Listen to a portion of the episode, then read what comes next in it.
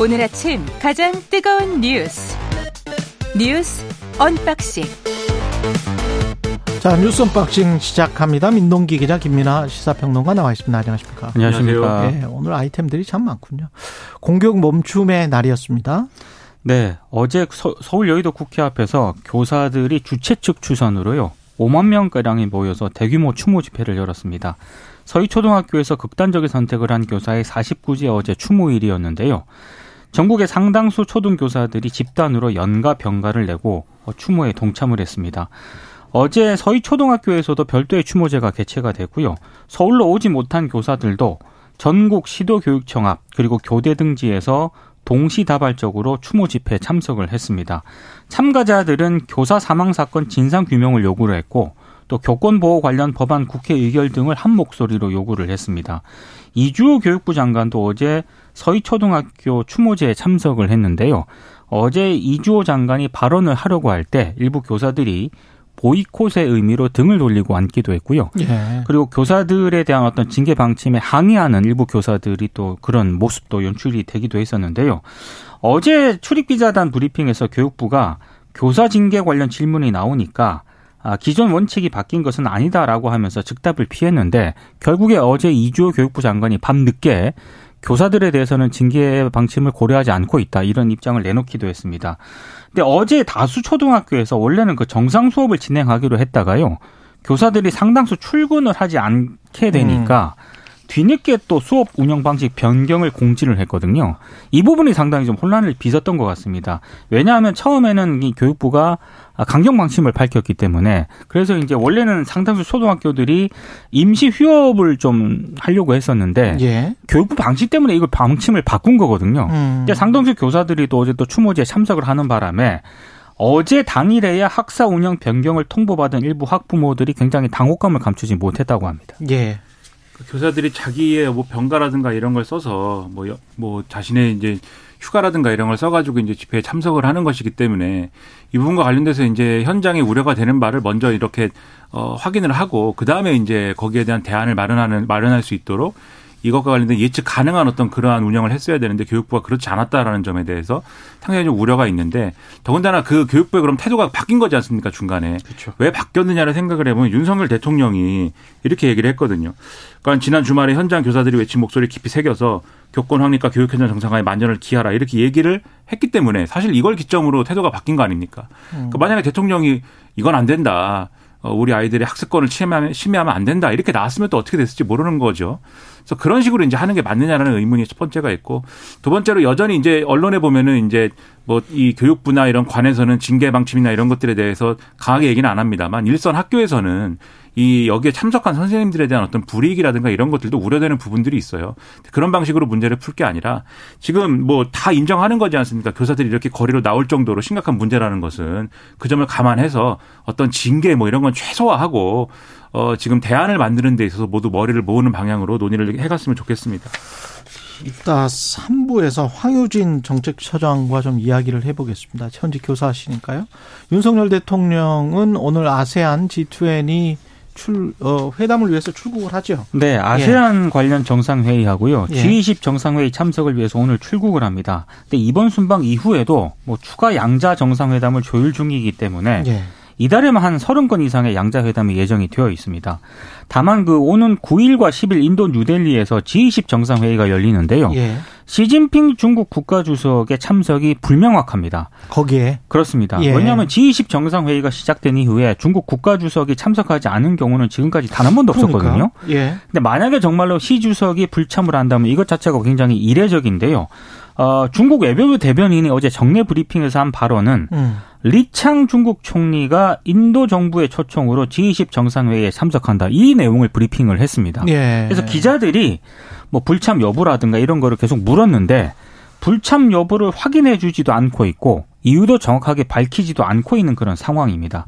그래서 어제 이 내용이 알려진 다음에 바이든 대통령에게 또 기자들이 물었거든요. 예. 시진핑 주석의 불참에 대해서 기자들이 물으니까 일단 바이든 대통령은 실망스럽다. 하지만 글을 보게 될 것이다. 이렇게 얘기를 하기도 했는데 어찌됐든 지금 상황 단계에서는 G20에서 미국과 중국의 어떤 정상회담을 하는 것은 조금 어려워지지 않았나 이런 전망이 나오고 있습니다. 우리도 사실은 중국이랑 만나서 풀어야 할 현안들이 굉장히. 굉장히 박진. 박진 외교부 장관이 전화 통화를 한 번 했잖아요. 그렇습니다. 그게 좀 시발점이 돼서 뭔가 돌파구를 지금 뚫어야 되긴 합니다. 중국이랑도. 그러니까 우리가 한미일이 네. 뭐 캠프 데이비드에서 모여서 회의도 하고 이렇게 좋은 관계를 만들었지만 마찬가지로 미 이 한중일이 모여가지고 또 해야 되는 어떤 회의라는 게 있거든요. 그럼요. 제가 한중일이라고 얘기했지만 우리 정부는 한일 중이라고 합니다 요새는. 네. 아 그래요? 이 우선순위가 바뀌었다 뭐 이런 건데 아무튼 한일 중이 의미에서 만나가지고 수출입 규모나 이런 거를 일본이 따라갈 수가 있을까요? 한 앞으로 10년이나 20년 상간에 무슨 생각이 있겠죠. 한일 중이라고 하는 거에 대해서 뭐 어쨌든 네. 뭐 한국, 일본, 중국이 만나서 풀어야 될 문제도 있어서 그런 계기를 만들면 좋은데 음. 시진핑 중국 국가 주석이 안 오면 그런 것들도 이제 앞으로 좀 더 많은 노력을 기울여야 할 문제가 돼서 우리의 외교 역량으로서는 좀 낭비가 있을 거죠. 여기 안 오면 그래서 좀 왔으면 좋겠다는 생각이고 혹시라도 이게 지금 어쨌든 세계가 다 쪼개지는 분위기 아닙니까? 좀 그렇죠. 이따 얘기하겠지만 러시아도 심상치 않고 그렇죠. 이런 분위기라고 한다면 어 이런 리스크에 대해서 대응을 하면서도 우리가 여기서 해야 될 거는 G20이나 이런 데 가서 또 어 두 가지 길이 있을 것 같아요. 첫 번째는 야 우리는 미국의 어떤 이 자유민주주의에 같이 이 행보를 하는 친구들이야 이렇게 얘기하면서 음. 미국이 어쨌든 줄 세우게 하는 그러한 방향에 힘을 싣는 방법이 있을 것이고 또 하나는 그러한 어떤 미중 간에 또는 미러 간에 이런 어떤 이 다툼 속에서 우리가 우리의 자체적인 어떤 외교 역량을 활용하는 방안으로 그러니까 좀 뭐랄까 틈새 시장을 공략하는 이러한 장으로 활용할 수 있는 길도 있을 것이고 외교 전략이 뭐냐에 따라서 달라질 것인데 저는 이제 후자의 경우가 좀더 현명하게 우리 외교 역량을 펼칠 수 있는 길이 아닐까 이런 생각도 합니다. 그래서 그런 점에서 이런 다자간 회의를 좀 더 잘 현명하게 이용해 볼 수 있는 그런 이 전략 계획을 세우기를 바라고 있습니다. 그 이념이나 레토릭 그 수사를 너무 강조하는 거는 안 좋을 것 같아요. 왜냐하면 미국이 지금 바이든이 될지 나중에 2024년 말에 트럼프가 될지 전혀 모르는 상황이거든요. 그렇죠. 트럼프가 되면 지금 탄소 중립 정책부터 해가지고 완전히 바뀔 가능성이 굉장히 높습니다. 굉장히 높고 지금 그 트럼프가 제시하는 공화당이 제시하는 정책들을 보면 아 우리가 자유가치 동맹이라고 이야기를 하는 이 기조가 갑자기 또 미국에 의해서 흔들려 버릴 가능성이 있기 때문에 그리고 실제로 미국은 공산당 베트남 정부와 포괄적이고 전략적인 지금 파트너십을 체결하려고 해요. 네. 이번 주말쯤에 거기 가가지고 이제 체결하려고 합니다. 바이든 대통령이 체결하려고 하기 때문에 자유가치 동맹이 아니에요. 베트남 뭐, 뭐 인권 탄압하고 공산당 정부입니다. 거기도. 그리고 지금 상황이 과거랑 냉전 시대랑 좀 다른 게 중국이 지금 제조업을 갖고 있잖아요. 네. 제조업을 뭐 여하튼 뭐 선진 기술이 있든 없든 간에 제조업을 가지고 있고 자원부국들과 브릭스를 중심으로 해가지고 그 같이 가려고 하는 그런 분위기가 있는데 자원부국들이 아 이 자원이 엄청난 어 석유 같은 거구나 라는 거를 완전히 깨달아 버렸어요 한 지난 몇 년 동안에 그래서 이게 그 과거처럼 그 냉전 체제처럼 이렇게 쫙 홍해가 갈리듯이 갈리면서 절대적으로 유리한 구도로 선진국들 이른바 자유 서방 진영이 갈 수 있다. 그거는 좀 봐야 됩니다. 또 좀- 상- 예, 봐야 돼요. 여담이긴 한데 예, 트럼프 대통령 다음이 바이든 대통령인데 예. 그 다음이 다시 트럼프 대통령이라고 만약에 전제를 한다면 그렇죠. 어, 그것도 좀 깝깝하네요. 그것도 아니 근데 미 저 미국 내의 그 기존의 구 경제 체제라고 할 수 있는 쪽에서는 굉장히 트럼프 대통령을 밀고 있는 측면이 굉장히 강합니다. 그렇죠. 왜냐하면 네. 탄소 중립을 음. 어떻게든 지연시키려고 하는 게 지금 많이 보이고 있거든요.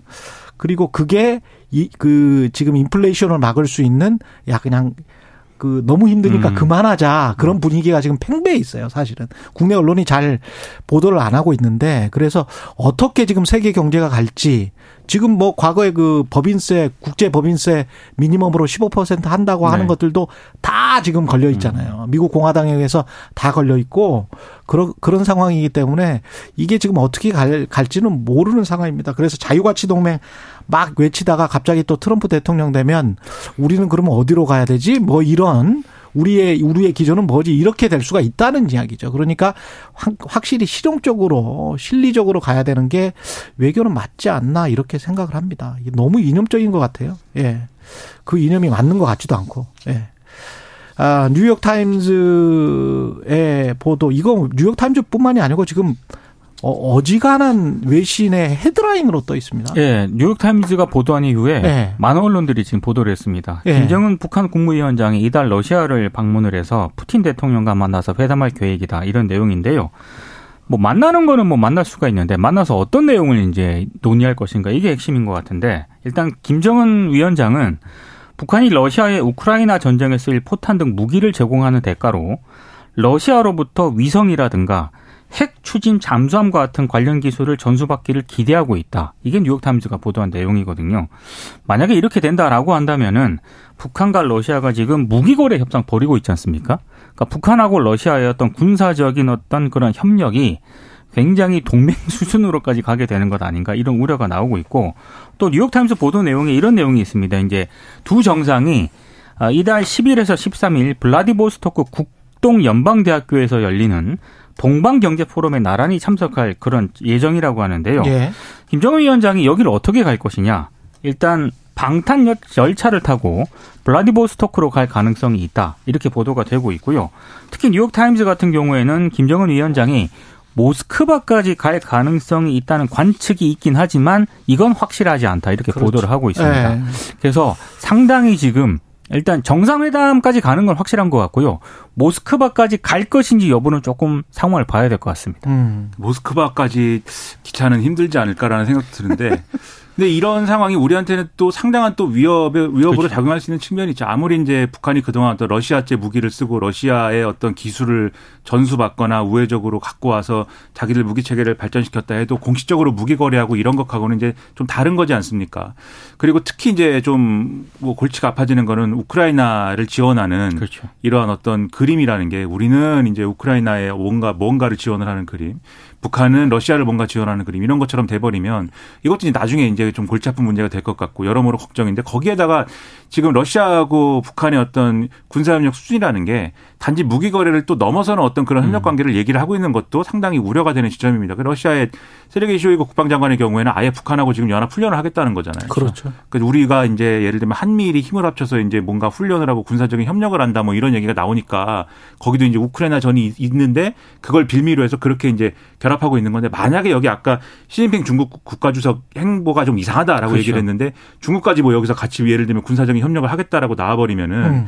이거는 완전히 이제 우리 입장에서는 이 어떤 최전선이 돼버리는 거잖아요. 한미일과 북중러 간에 항상 음. 이 구도를 말씀드리지만 이 구도는 개념상으로 그런 거고 정말로 안보적으로 군사적으로 최전선이 되는 거냐의 문제까지는 아직 안 왔던 건데 완전히 그렇게 돼버리는 거 아니겠습니까? 그래서 이런 것의 리스크를 줄일 수 있는 외교적인 어떤 그런 전략도 우리가 펴야 되겠는데 음. 지금 그런 사실 그림은 잘 안 나오고 있죠 또. 그렇죠. 그래서 지금 여기에 대해서 지혜가 정말 필요하다. 이래서 그래서 정파를 가리지 않고 이 외교 안보와 관련된 전문가들의 목소리를 다 좀 들어봐서 좀 이 이념이라든가 어떤 가치에 얽매이지 말고 지금 상황에 가장 우리 어떤 리스크를 덜 수 있는 그러한 방안을 도출하는 것이 시급해 보인다 이렇게 생각이 됩니다. 그래서 미국 입장에서도 한국 입장에서도 중국이 굉장히 중요합니다. 그렇습니다. 그 전에까지 생각을 우리가 공국민 생각을 해보면 러시아는 나토에서도 적이라는 단어가 애니미라는 단어가 등장을 했고 중국은 중대한 위협 정도였거든요. 미국에서는 그냥 경쟁자 또는 뭐 중대한 위협, 음. 어떤 특정 지역에서의 중대한 위협 이 정도지 적이라는 개념은 아직 그 단어가 등장하지 않는 나라예요. 그리고 중국은 잘 설득을 해가지고 그쪽에다가 무기 공급하지 말라고 한번 막았잖아요. 바이든 그렇죠. 대통령이. 뭐 이런 것들을 생각을 해보면 러시아와 북한이 이렇게 접촉을 밀접하게 가는 거에 관해서 유일하게 막아줄 수 있는 북한을 제어할 수 있는 나라가 어디냐? 미국은 당연히 중국을 찾을 수밖에 없습니다. 네.